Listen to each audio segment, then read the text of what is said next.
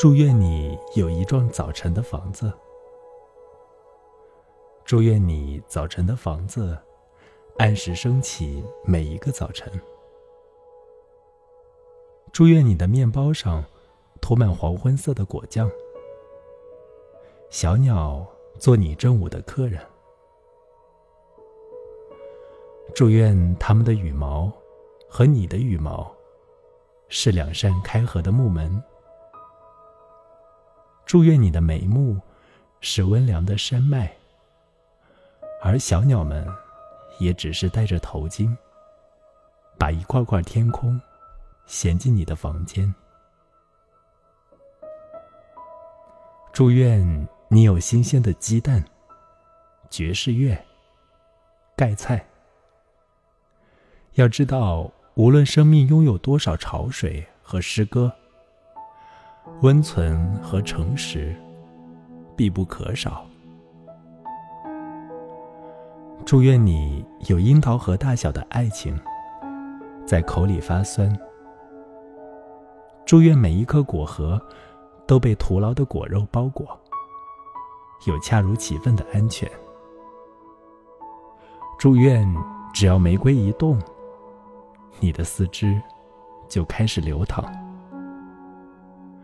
祝愿你在鱼鳃一样的村落，依然有友谊的照耀。你的村落是交错的碗底，而友谊呢？他们在肿痛的关节里，年复一年种植草药。白天，我们把大街打扫；夜晚，我们就铺开善良的床铺。是的。我只祝愿你有一幢明媚的房子，祝愿你的房子永远明媚，升起自己的太阳，并在必要时延伸它的福祉。祝愿你在日复一日的家务里摸索到神明的手指。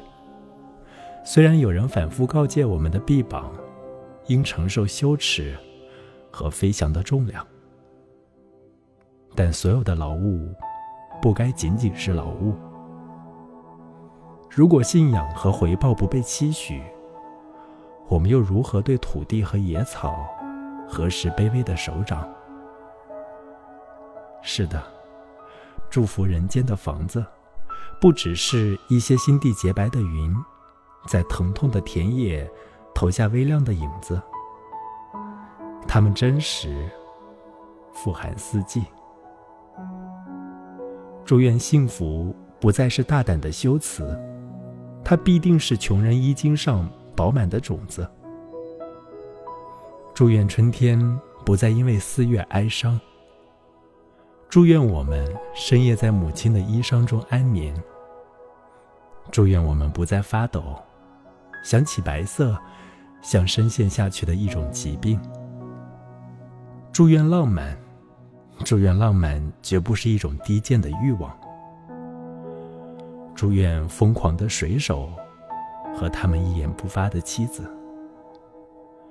祝愿诗歌在我们的手臂上，金子一样流动。祝愿五月和草木。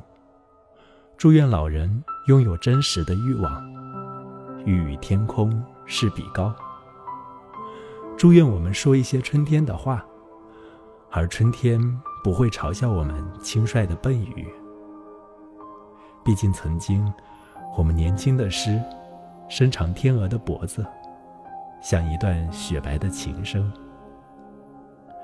虽然四月是一座空空的教堂，开着大门，举办全世界的葬礼，而我平凡的自慰，手指寻找粮食，但依然祝愿。祝愿你的亲人永远在目光之中。如果你的祖母也离开了你，那祝福她的葡萄架，每一年秋天都会结出积雪一般的葡萄。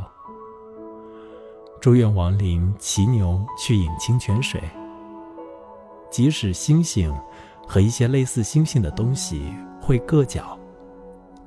祝愿天下的晚餐不再缺少一只土豆。而所有的音乐，都可以随时多出一只竖笛。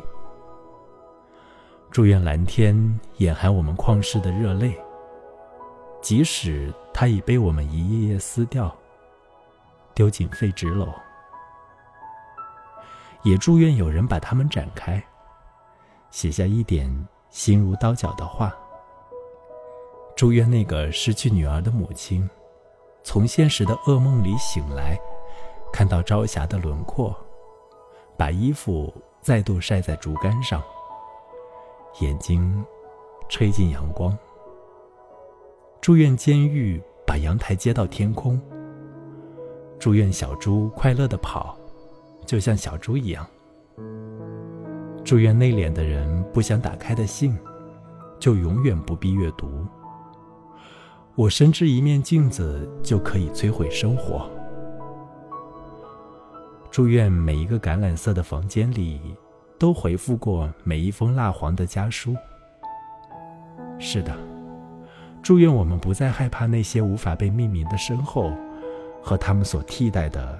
具体于每一天的命运。祝愿我们紧握快乐，思念亲人。总有一天，我们会重新走过春天的商店、地铁，亲眼目睹发传单的大学生和紫色的二月兰。我也祝愿不相关的野花，即使经书里流出的河水从不浇灌它们的身躯。我担心野花。真的毫不相关，而我所书写的，也是另一种温情的暴力。但我依然祝愿，祝愿我们对我们的坟墓再次宣誓：太阳在上，我们绝不死亡。祝愿只有花朵可以打开花朵，而我们势必永远年轻。丰盛，疼痛在皮肤上，永远、永远薄如蝉翼的醒着。